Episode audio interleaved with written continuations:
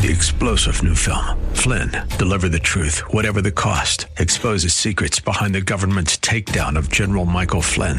Flynn knew what the intel world had been up to. He ordered the first audit of the use of contractors. This set off alarm bells. He told the truth. He was the most dangerous person for Donald Trump to hire. They had to get rid of Flynn. Flynn, Deliver the Truth, Whatever the Cost. Available now. Watch it today. Go to SalemNow.com. SalemNow.com.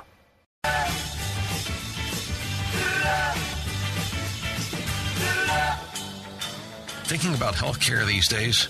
Well, you're not alone, and seems that getting real information about the state of our medical system is tough to come by.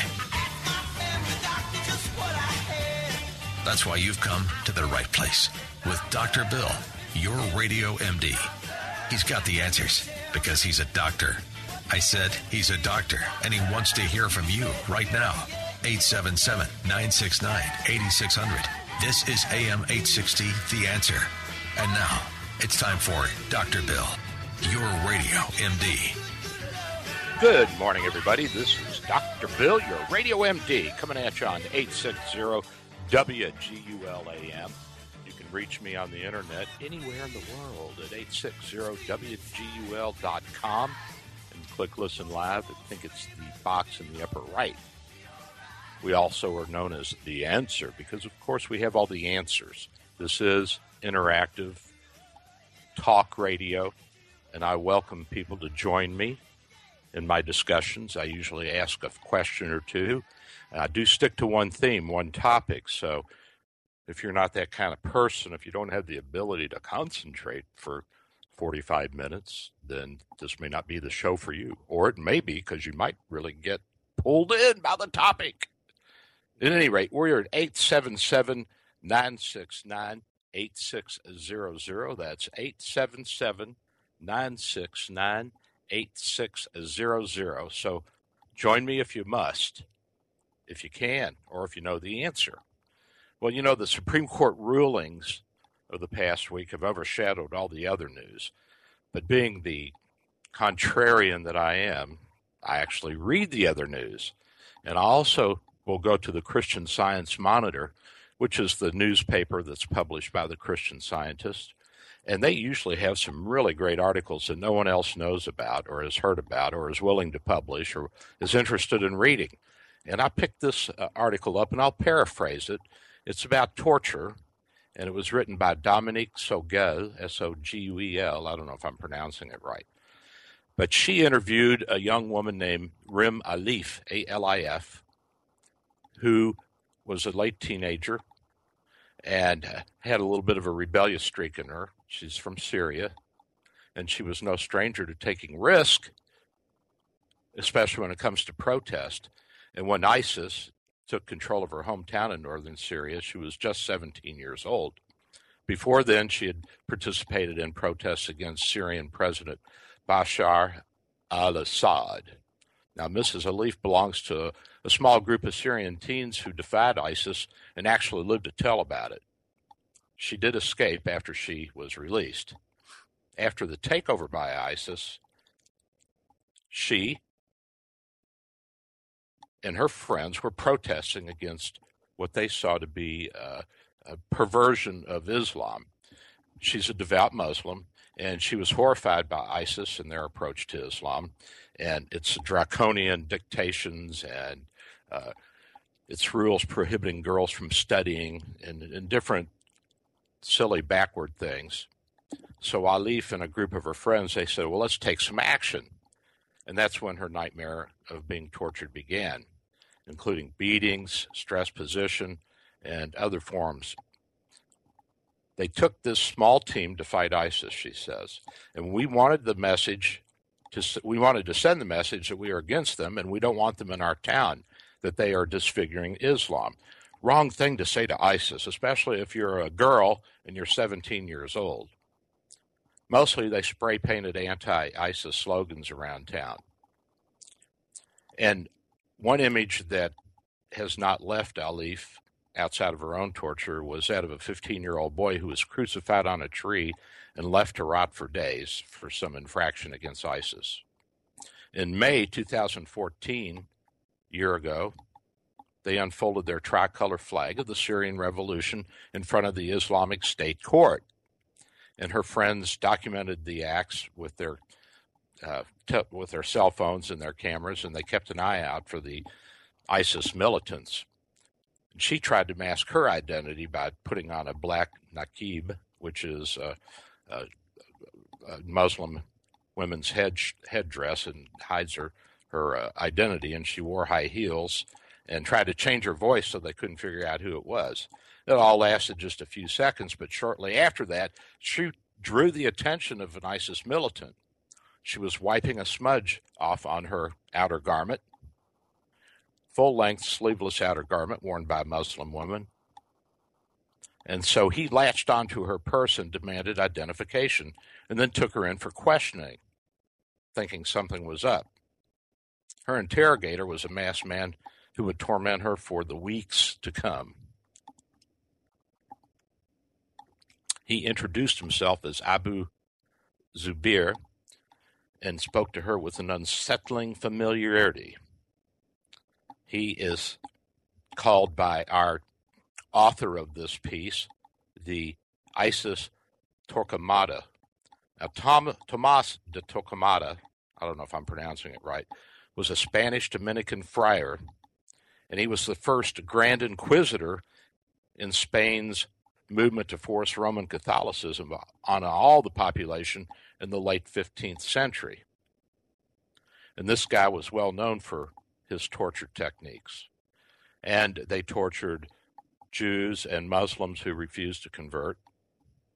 And they also took anybody who they thought was a heretic and would torture them and make them confess to God knows what, to this and that and everything else, whether it was actually true or not. But that's what this guy has become for our author, Dominique. And he says to this young girl, "I am so pleased that you came to see me on your own. What would you like to confess to?" They ordered her to the basement. She fainted. And as bad as Assad's regime it was rare for security forces to detain girls or torture them, because that would trigger a massive backlash in tribal towns like the one she came from.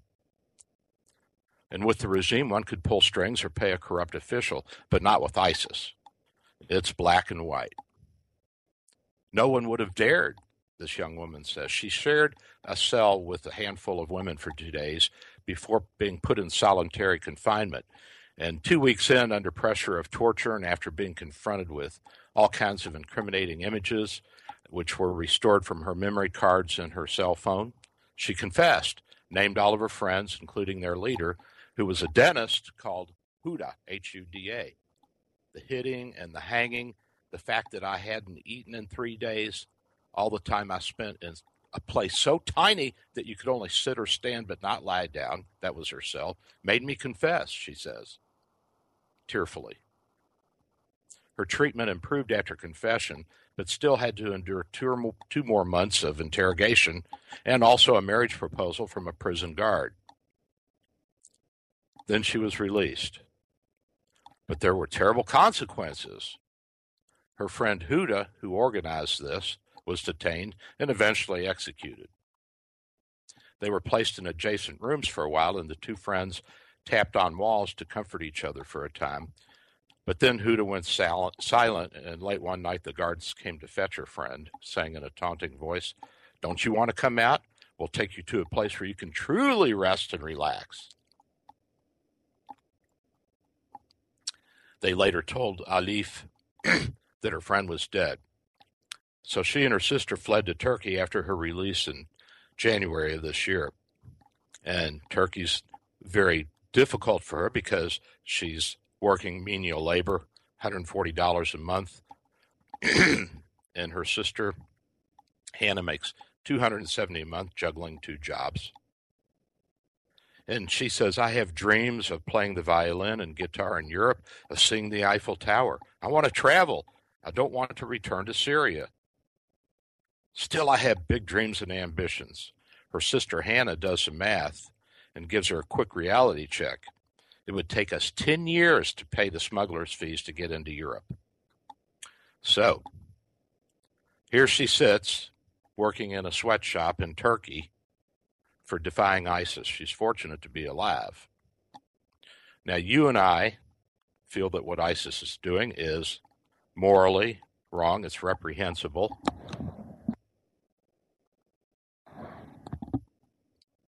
And it speaks to the barbarity of their religious and philosophical views, but they may see it as morally justified. Well, when is torture justified? Well, the United Nations has given us some guidelines on this, and this is not new. We've had codes of behavior for the military and codes of interrogation for our interrogating officers since the inception of our republic. Actually, before that, when we were a confederation at the beginning of the Revolutionary War. Of course, it's refined over time, but basically the same thing. And for the purpose of the convention that the UN has set up, the term torture means any act by which severe pain or suffering, whether physical or mental, is intentionally inflicted on a person for the purposes of obtaining from him or from someone else information or a confession, or punishing him for an act or for a third party's act that was committed or is suspected of having committed, or intimidating or coercing him or her or a third person, or for any reason based on discrimination of any kind. When such pain or suffering is inflicted by or is at the instigation of or with the consent or the acquiescence of a public official or other person acting in an official capacity. So you got to be part of an organized official army, a state, whatever. However, the last sentence says it does not include pain or suffering arising only from inherent or incidental to lawful sanctions. So there's some wiggle room there. But under the UN Convention that we signed, we are not supposed to engage in this kind of behavior and torture. We're supposed to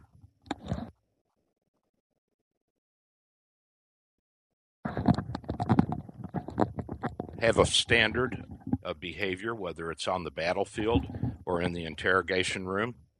And there are rules of war. A lot of people don't know that. They don't realize that there are rules of war. President Adams laid down the first code of conduct for the military at the beginning of the Revolutionary War when he was a lawyer and part of the founding fathers, part of the rebel gang.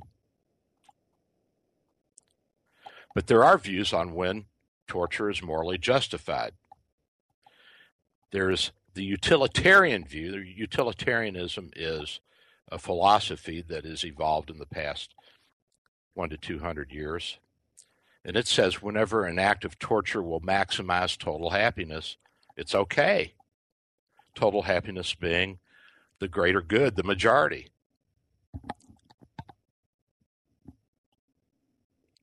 The lawyer Alan Dershowitz said there are circumstances in which this will not work. In the ticking bomb scenario, the bomb is ticking, the explosion is imminent, millions of people will die, and you have the bomber in custody, and he knows where it is, or she knows where it is. But Dershowitz says, well, there has to be many conditions met. And others say never in the real world, that it's immoral. It's against what Jesus taught, what Buddha taught, what most of the major religions teach now, that it's morally wrong. The utilitarianism under that code or under that philosophy, an act is obligatory so long as it produces the greatest happiness for the greatest number of people. That is, it maximizes total happiness, otherwise the act is wrong. Of course, there's a lot of holes in that philosophy because it says that only the consequences matter, only happiness and misery matter, so it's a black and white situation.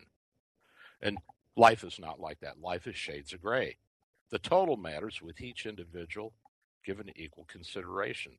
So if there's 1,000 of us and one guy has planted a bomb and it's going to blow us all up, then we have the right, and some would say even a moral responsibility, to find out where the bomb is at any cost, even if it means torturing the guy that's hidden the bomb.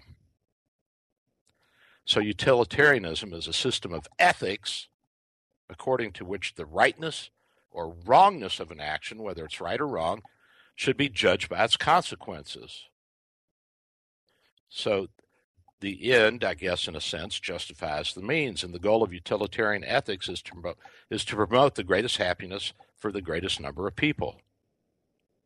Well, that can be taken to mean that, or it can be taken to justify, like what the Supreme Court did this week, and saying that homosexual marriage is the law in all states now, and then in essence that homosexuality is accepted.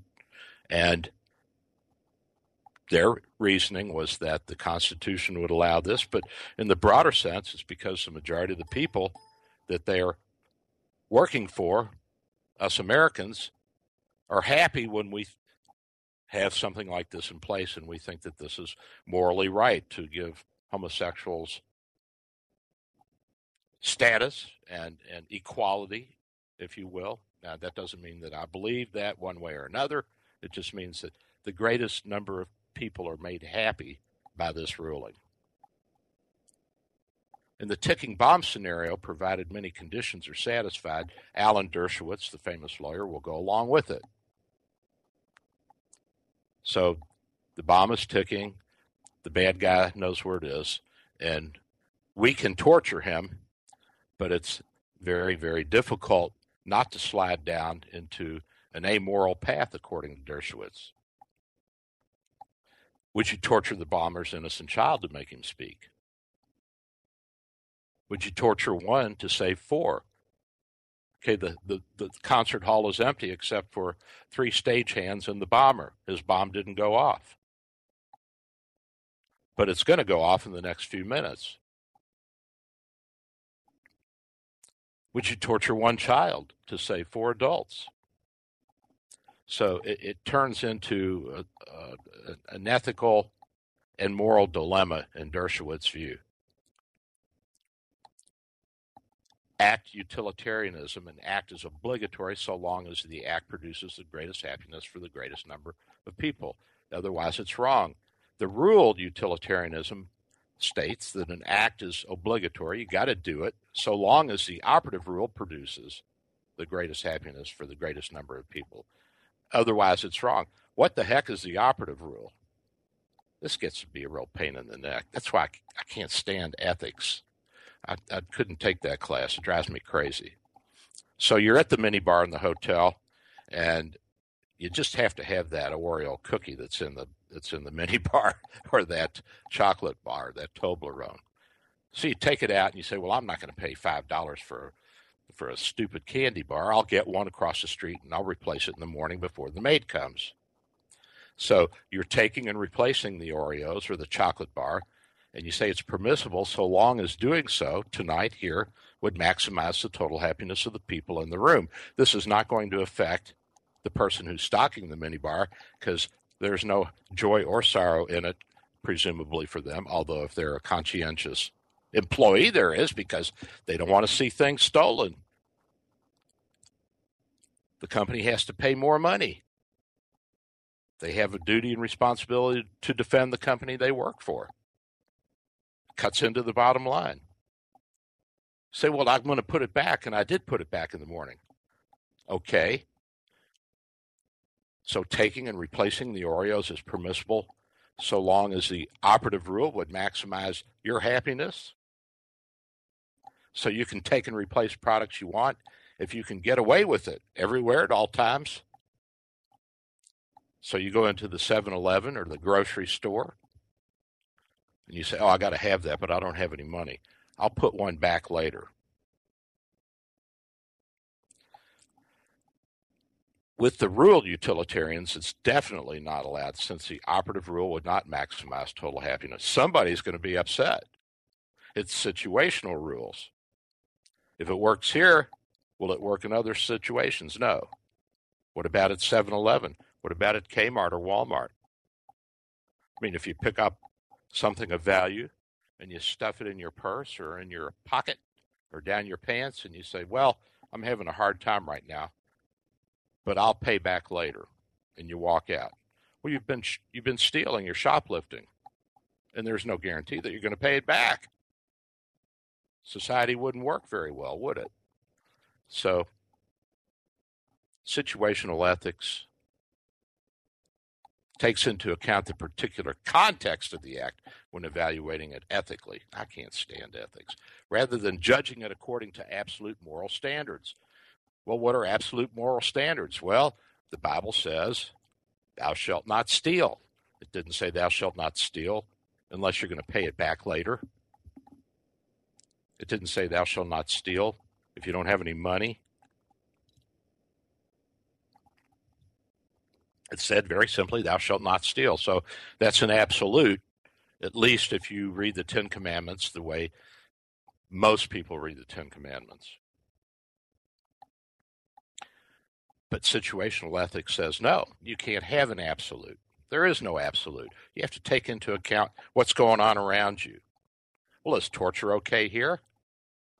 Is it okay to torture the people in Guantanamo so that we can get information, so that we can find out where the guy is that planned the 9/11 attack? I mean, that's what we did, basically. We took information from detainees. We call them detainees. I mean, let's face it, they were prisoners. Not anymore. Most of them have been let go. But from the detainees, we took that information, and with our boots on the ground, we found out where the masterminds of the plan were, and several years later, we even found out where the head man himself was, Osama bin Laden, and he was killed, and we felt justified. Well, you know, there's moral laws, some people believe, that exist whether we're here or not, that there is innate within us a sense of obligation to which we will often respond or should respond. And Immanuel Kant, who is loved and hated as a philosopher, he was the late 18th century philosopher. He said, we're pulled in one direction not because we desire to act in that way, but in spite of our desire to act in the opposite way, that we feel there's a moral wrong there. Is that true for everybody? I don't think so. I think that ISIS doesn't feel that there's a moral wrong in torturing a 17-year-old girl to get information. I think they feel that it's a moral right. Well, who's right? I mean, if they feel that it's their moral duty to uphold the tenets of Islam as they interpret them, then they're not acting immorally in their mind. But the question is that free will? Do they have free will? I mean, that's been one of the big debates in Islam since its inception. If God's responsible for everything, do I have free will? And a common greeting is God's will. God's will be done. Well, when does God's will take over from my will? Where's that line? Do I have free will or not? I don't know. Certainly, we're hemmed in by our physical existence. There's only so many things that we can do and not do. So, Immanuel Kant, again, who is loved and hated, said that it's deeper than consciousness, moral imperatives, because our conscience can be mistaken, because conscience is influenced by emotions. It's influenced by what we see, hear, feel, touch, and taste. And we may not be hearing or seeing or feeling or touching or interpreting any of that in a way that makes sense or is proven scientifically to other people. He said moral law is not given to us from outside. It's within us. It's innate. It's part of our DNA. It's a structure of human reason and human will. And Kant doesn't associate the moral law with what God commands. He says it doesn't matter what the commandments say. We have an innate sense of morality, and if we follow that, then we'll be in compliance with God's law, nature's law, whatever. He said it doesn't come from civil law. It doesn't come from societal mores or what society wants or recommends. So the majority of Americans now feel that if you believe the Supreme Court rule represents the majority, now believe that homosexual marriage is okay and that homosexuality should be accepted and they should be able to have and enjoy all the rights of any other citizen. Well, 50 years ago, it was a crime. So the society's morals and values have changed. Does that mean that my moral compass has changed or your moral compass has changed? Kant says there's something that exists. It exists before us, just like a mathematical law exists even if you don't know how to do the math. We know that there are laws in nature and in math and in science that existed before we figured out they were laws. Can that be applied to morality as well? Can that be applied to ethics? You see why I hate ethics and morals? It drives me crazy, just crazy. Is nature self-promoting? Is there a law, or are there laws that define morals and values innately within our nature, irregardless of whatever else there is going on in the world?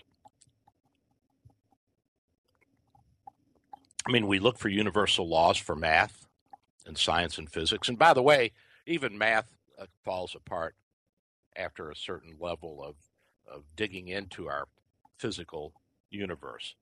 We know that when we get to the quantum level, when we get to the really itty-bitty little microscopic, or not even microscopic, unseeable pieces of an atom, if you break it up into all these little pions and mu particles and electrons and positrons and all this stuff, that these particles don't behave according to the laws of physics that we know, that we have been delving into, that we have established hard scientific facts and mathematical laws. It doesn't work at this level. At the quantum level, all of our physics, all of our math goes out the door. Does that mean there are no laws ruling or governing the quantum level of existence? No, we just don't know them yet. So if we obey moral law, it's nothing else than to obey basic structure and drive of human reason. Kant said you'll realize this if you're a reasonable person. It's in all of us. And it's also the source of human freedom and human autonomy. So then we get back to Islam, which says, well, wait a minute, ultimately it's God's will. The big rift between the East and the West. This has been going on since before there was Christianity, before there was Islam, before there was Judaism. I mean, there is a big rift between the East and the West.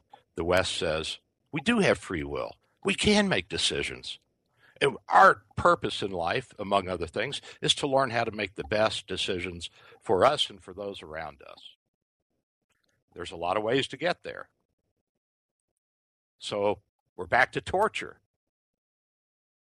And Dershowitz's torture rule, does it say this? The ticking bomb scenario, the bomb's going to blow up within the hour, and the suspect is the guilty party. We know that because we've matched everything up. We've got the DNA. We've got all the things we need. And he knows where the bomb is. And we give him immunity. And the suspect refuses to speak. The torture must be non-lethal. So those are some of the rules that Alan Dershowitz would interject. And what would be a non-lethal torture? Well, you take a 22-gauge hypodermic needle and you stick it under the fingernails. Let me tell you, bud, that hurts. That hurts a lot because I've had things stuck under my nails, thorns and all kinds of stuff from working in the yard and working in the shop. Should you torture the suspect's child? We're back to that. Does Dershowitz rule allow that? What if you got the children there too? So you apply that rule and you torture one to save four, or you torture the child to make the adult talk. And we're presuming that the child is innocent. We believe that children have a level of innocence. Was our torturing at Abu Ghraib justified? I mean, some of the pictures are pretty horrendous. If they're accurate, I mean, I don't know. They might not be accurate, but they are pretty horrendous to see some of what was going on. And for me, it would be an immorality. Does that mean that I would not have tortured people to get information? Absolutely not. But I think that the methods they use and seemingly the randomness of it and the lack of oversight would certainly make it, for me, an immoral act. Well, I've got a question for everybody, and I'll take the first few callers. When is torture justified? I want to know what you think. When is torture justified? Again, this is WGUL 860 AM.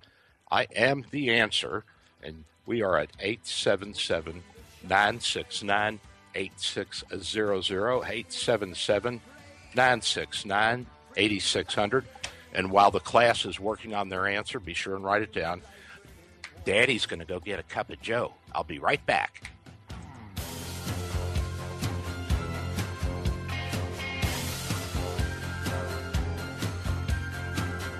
Everywhere around the world, they come to America. Every time that flag's unfurled, they come to America. Got a dream to take them there. They come to America. Got a dream they come to share. They come to America. With SRN News, I'm Michael Harrington in Washington. The European Central Bank has announced it's maintaining emergency credit to Greek banks at its current level, but not increasing it. This decision keeps a key financial lifeline open, but does not provide further credit to Greece's banks, which are seeing deposits drain away as anxious Greeks pull their money out this weekend. French officials say they have a confession from the main suspect in the beheading of a French transportation company manager. The suspect is a deliveryman with a history of ties to Muslim terror groups. The sheriff in Franklin County, New York, says he thinks the search for the last of the two suspected escaped killers in northern New York will turn on tips from the public. He says many continue to come in. And a 49-year-old pastor and mother of four who led Wednesday night Bible study will be remembered today at Emmanuel African Methodist Episcopal Church in Charleston, DePayne Middleton Doctor. This is SRN News. Twitter, 140 characters to encapsulate the wisdom of the ages and what everyone thinks about someone stumbling on the red carpet again. Or you can follow us for news, politics, and, of course, answers at AM860, The Answer. Facebook, a cyber carnival littered with pictures of cats playing with dogs, requests for Candy Crush, and all the folks you couldn't stand in high school. Then again, we're there. Facebook.com/AM860, The Answer. We've been hearing a lot about Uber lately, so we decided to get out there and talk to some actual Uber partners to get our questions answered. Is signing up to drive with Uber really hard? Nope. Signing up with Uber's super easy. It was simple and easy. Okay, but can I drive my own car? Yes. You get to drive your own car? But my roommate doesn't even have a car. Can she drive with Uber? They can help her get a car, too. I wouldn't be able to get a vehicle if it wasn't for Uber. It took me less than 6 hours to get a car. So you could just sign up and earn money. Sign up, drive, and you make some money. You're saying I can just use the smartphone app to make money whenever I want? Yeah, you just open the app whenever you feel like driving. All I have to do is turn on my phone, hit the road, and I start making money. Are the hours good? I work less hours and I make more money. I'm my own boss now, so I set my own hours. Okay, this all sounds pretty great. What do you think I should do? You need to sign up for Uber. You can make serious life-changing money when you drive with Uber. Get started today at drivewithuber.com. That's drivewithuber.com.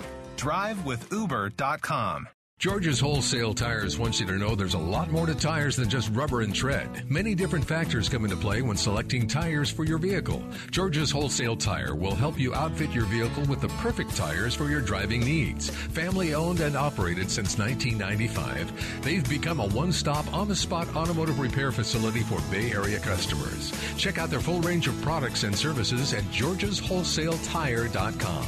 That's georgeswholesaletire.com.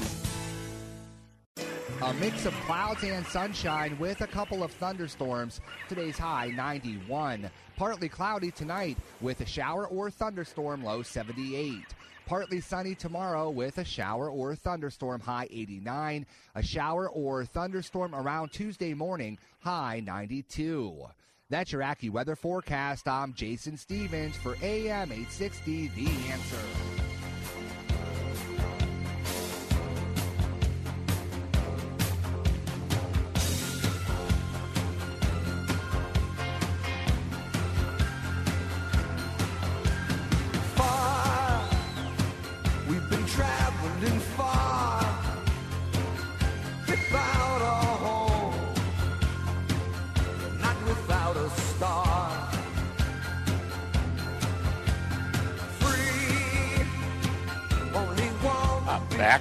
Dr. Bill, your Radio MD. We're talking about torture, and that was Neil Diamond's America, Coming to America. You say, what does that have to do with torture? Believe it or not, this was one of the songs that the CIA played the Muslim detainees that they had as part of the torture. Part of torture is to keep people up as long as you can, don't let them sleep, and play obnoxious music or music they consider obnoxious that will distract them and not let them go to sleep. And so this was one of the songs. Fascinating. By the way, I've got a question out there, a couple gift certificates for $25 to give away. If anybody wants to jump on this, when is torture justified? And we are at 877-969-8600. That's 877-969-8600. And you let me know what you think. Give me a shout out, and we'll give you a $25 gift certificate. And if you're shy about talking on the radio, you can always ask Chris, and he'll relay the message to me or give your answer. So the third and not unexpected view on torture, is it morally justified? Never in the real world is it justified. That's what a lot of people believe, a lot of people on the left. And they point to the uneven way in which torture is applied. They say that the morality of it is in question because there's no oversight at a lot of these places where torture is going on at black sites, secrecy, denial. And why not torture openly? Be explicit. Have the public rules involved. And obtain warrants from judges before you're allowed to do this. Or just prohibit torture altogether, because it can never be completely justified or held to the highest moral standards. You can never do that. It's just impossible when you have something like torture. And the one classic example is the college kids who were split into two groups for a psychology class. One group was a prisoner and the other were the guards, and the rules were not set. And eventually, all of the guards started treating all of the prisoners like inferiors and abusive. And so the behavioral psychologists say, well, you'll drift into this, always. Looks like we've got a caller on the line. Roseanne from Clearwater has an answer. Come on, Roseanne, what's up, friend? I don't know if I have the answer. I have an opinion. There you go. My opinion is I believe that they should do all they can to save they have to save our country, and they have to save our troops. That's how I feel. So you agree with the Dershowitz view, as long as there are some basic rules and regulations put into place. You think that the greater good is more important than one or two individuals. I do. Okay. Well, I mean, that's fair. You know, a lot of people feel that way. Mm-hmm. A lot of people feel the opposite way. They say, well, Who do you torture? How do you make the selection? And would our troops be in danger otherwise if this person was not tortured? So there's going to be a lot of criticism and debate on both sides. For me, I think that it comes down to, if I were in the field, it comes down to saving me and saving my buddies in arms. And that's what a lot of soldiers will tell you. Exactly. And, you know, this is human nature. So we may have moral compasses, but I think that the self-preservation law takes over and above everything else, because if I don't survive, then it doesn't really matter what the morality or immorality of my actions are. Now, does it? No. You're right, and that's my opinion, and I watch documentaries, and I see what our troops have gone through during war. So, you know, I think what our country has done is really like minute compared to what other countries have done to us. So you think there's a relative morality, and a lot of people will really jump on that and say, wait a minute. You know, you're going to do the right thing because it's the right thing to do, or are you going to do the right things because the other guy's been doing you right? Well, are you going to do the wrong thing because they've been doing the wrong thing to you? Then it turns into, rather than interrogation or looking for information, it turns into retribution. It turns into... I'm not looking at it that way. We have to take each situation as it comes. Well, I would agree with you. You have to handle, things change all the time, but you have to handle what you have at the moment. And it's either, like that saying, all's fair in love and war. Well, sometimes you have to do what you have to do. But I feel that we are more humane in this country than in most all of the other countries around. I don't think there's any doubt about that. We may slip over the years, but I would agree with you. And the thing I try to tell my friends who have not traveled overseas is most of the world is corrupt. Mm-hmm. We're one of the least corrupt nations, and we actually do try and apply our laws evenly to the rich and the poor, the young and the old. Now, there's a lot of criticism of that, too, because of black Americans being unfairly targeted over the past century, but that's another talk. But, I cannot argue with what you're saying. I think you have a valid point. I would just say that we have to make sure that we're not doing it to get even. It's like capital punishment. I don't see capital punishment as punishment. I don't think we have to get even by, an eye for an eye and a tooth for a tooth. And I don't think that's what Jesus or Buddha would have taught. I think that we have a right as a society to say, you flunked the test, dude. You had your chance at life, and you flunked the test poorly, badly, and you're a threat to society, and we're going to rid society of you to protect ourselves. And for that end, I think that's okay. But to do these things in anger or in reprisal or as some way of leveling the playing field, that's not going to work. I believe that. Yeah. I don't think there's any kind of satisfaction of hurting or harming anyone. I think, that's why we have our military trained. I as a person couldn't do it, but, you get training. And there's certain things that everyone has to do with. A lot of people couldn't do it. Like a lot of people couldn't be a surgeon.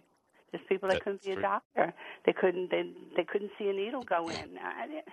But certain things have to be done. That's true. I mean, there's a time and a place for surgery, and certainly acts during war or acts during terrorism that we take to protect ourselves, protect our friends, our troops, our allies. Certainly, that is. A valid argument for doing what you got to do. I agree. Roseanne, it was really good hearing from you. Make sure you give your address and all that to my man. Well, and I enjoy your show tremendously. Well, thank you. I try to listen to you faithfully. Maybe occasionally I can't, but I do. It's very interesting. You know what? I'm the same way. Occasionally I don't listen to myself either, so we're in the same boat. All right. Thank you. Okay, thank you. So that was an honest and probably fairly prevalent argument and look at this whole problem, this whole question. I don't know if it's much of a problem, as much of a problem as it is a question, but under the no torture is justified, people will say, well, once we grant the permissibility of torture in a hypothetical case, we end up in the real world with a torture culture that includes trained torturers and prisons like Abu Ghraib. And we have to ask ourselves, is that what we want? How can we not deteriorate into that, where there are unwarranted and, from Kant's, Immanuel Kant's view, immoral acts taking place in the name of torture, which ultimately is in the name of self-preservation, preservation of our troops and our nation and our way of life. So it's a slippery slope.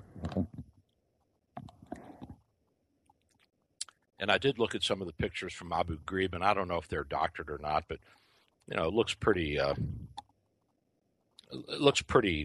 immoral to me, and I'm not a moralist. I mean, I don't claim to be the morality police or have any interest in being the morality police. If you think your acts are moral and they're not illegal and they don't affect me, well, it's not my place to tell you not to do that. I mean, as a doctor, I can tell you professionally, if you do this, then these possible consequences will occur. I think there's also the idea that there are certain people in society who have to be protected, such as children. And if you decide not to immunize your children, and I ranted and raved about this, and by the way, don't give any money to Governor Christie or Rand Paul, because these guys are nothing but idiots. The Laurel and Hardy of the Republican Party. Immunizations, except in certain medical situations, should be mandatory for all children in the United States. Looks like we got another caller. Connie from Clearwater. Connie, what you got? Well, I tend to disagree with you mostly regarding morality in terrorist cases, because I lived, worked in 5 countries, and in 3 countries I worked in hospitals, especially in Israel. I saw children and people brought to our hospitals, you know, heavily wounded by terrorists that had no morals, never looked whom they are attacking, whom they are killing, and what they do. Therefore, I think morality is out the door, and we have to use any method to somebody that is proven has ties with potential terrorists to squeeze everything out of them as fast as possible, regardless of the methods. Well, and you know, I'm not disagreeing with you. I'm just posing the different sides of the arguments. And certainly self-preservation, if you don't get that, if you don't figure that rule, that law out, the rest of the day is pretty well shot. So from that point of view, I agree with you. I mean, if this means that you and me and our families and our children will survive, and we have a guy that we know can make that possible, then I think we have a duty to do whatever we have to do to survive. Survival is the first rule. But we also have to remember that if we become too much like our enemy, then the whole notion of moral superiority or logic or, you know, just what we would think of as a higher station of life, not physical, but mental, emotional, spiritual, moral, if you believe in all that. So we have to stop and look at what we're doing from time to time. But in a pinch, I mean, you got to do what you got to do. If you got, you know, like the guys in the field in Vietnam, you got a Viet Cong courier, and, you know, he's running messages between the general and the troops in the battle, and you catch him, and the battle's going on. You better get that information out of him in a hurry, or you're going to lose more troops. And, you know, let's face it, it's a football game. You want to get the ball across the goal line. There are rules in football, but occasionally in desperation or in reaction to somebody else on the other side doing something to you, you take some liberties and you clip them, or you do something that's not in the rule book, and you may or may not get caught. So you say, well, that's the object of playing a football game. It's to win. Yeah, that's it. You know, I lived in Greece. I worked there. And why do you think the Greeks never had and don't have any attack, terrorist attacks by any Muslims? Because being a Muslim and to get in Greece, it's an almost impossible task, because every Muslim, okay, is considered a terrorist in Greece. Okay? So from this point of view, it's either do we want to live with the terrorism and the consequences, or we want to get rid of it. And you know something? There is a very good theory written by one of the former Mossad chiefs in the 60s that said terrorists can be defeated with only one thing: terrorize them more than they terrorize you. Well, you know, that's certainly one way to approach it, and I'm not opposed to that. For me, I would still have to ask the question, am I becoming too much like my enemy? And, you know, the Greeks have a rich history of fighting Muslims. Even before they were Muslims, of the Persians, 2,500 years ago. I mean, this, as I said earlier, this rift between East and West has been going on since people moved out of Africa 50 or 100,000 years ago, whenever they did. I mean, basically, we are different on this side of the Straits of Dardanelles. You know, we're different than the Asians in that respect, because we believe that we have the ability to make certain decisions for ourselves. Obviously, we can't make some decisions, at least not yet, like what gender will I be? I mean, you can go get a sex change operation, but that doesn't mean that you're a woman. You're not going to be able to bear kids. Of course, the genetics is going to change all that in the future. But for now, you know, there are certainly things that we can make decisions about. And I agree with you that if it's survival, you got to do what you got to do. Especially if you never did anything to them. Yeah, but of course, you know, they're going to say, well, you did do something to us. Like in Israel, the Palestinians are going to say, you took our homes away from us. Actually, the war that was waged against the Palestinians after World War II was a British operation and not an Israeli operation. So people have their history a little screwed up.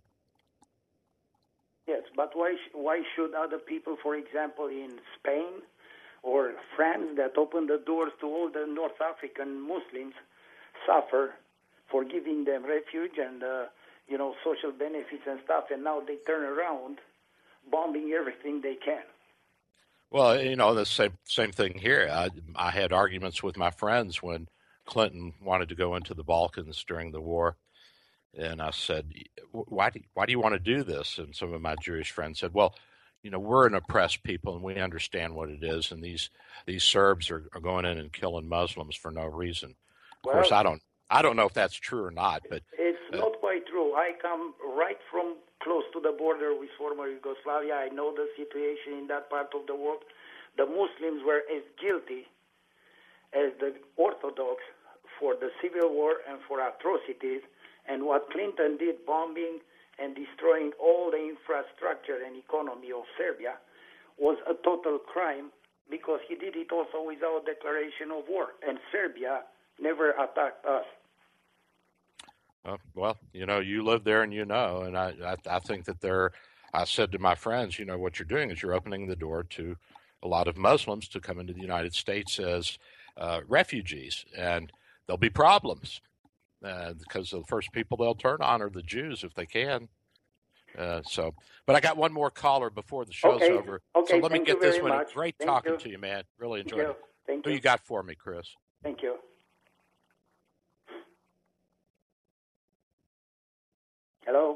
Hello. Yeah. Chris? You have somebody else? Oh, Linda. Come on, Linda. You got 2 minutes, girlfriend. Talk fast. No, Linda. No, Linda. Oh, well. Linda, we missed you. We were looking forward to hearing from you. I'm right here. Oh, there you go. Okay, come on. Okay, there was Huffington Post did two separate polls in 09 and 14, and in both of those, the majority of people, both Democrats and Republicans, believed that in some cases torture was necessary, especially when people were taking large amounts of innocent lives, and and they were the ones who were the aggressors, and those who were injured or had never harmed anyone. Well, and it was more important to save the lives of the innocents than to save a few people, like those in ISIS. So you're a utilitarian. That's fine.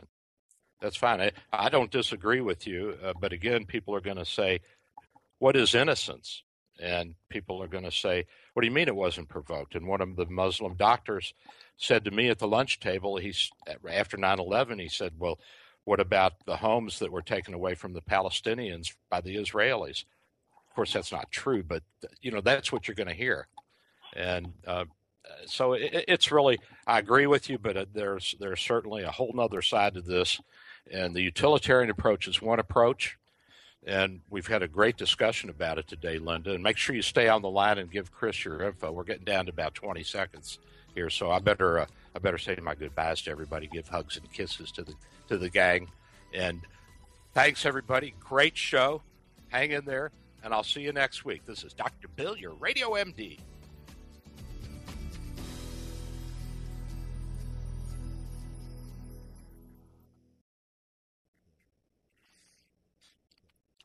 Good morning, ladies and gentlemen, and welcome to The Fastest. 3-star General Michael J. Flynn, head of the Pentagon Intelligence Agency, knew all the government's dirty secrets. He was one of the most respected generals in the military. Flynn knew what the intel world had been up to. He understood its funding. He ordered the first audit of the use of contractors. This set off alarm bells.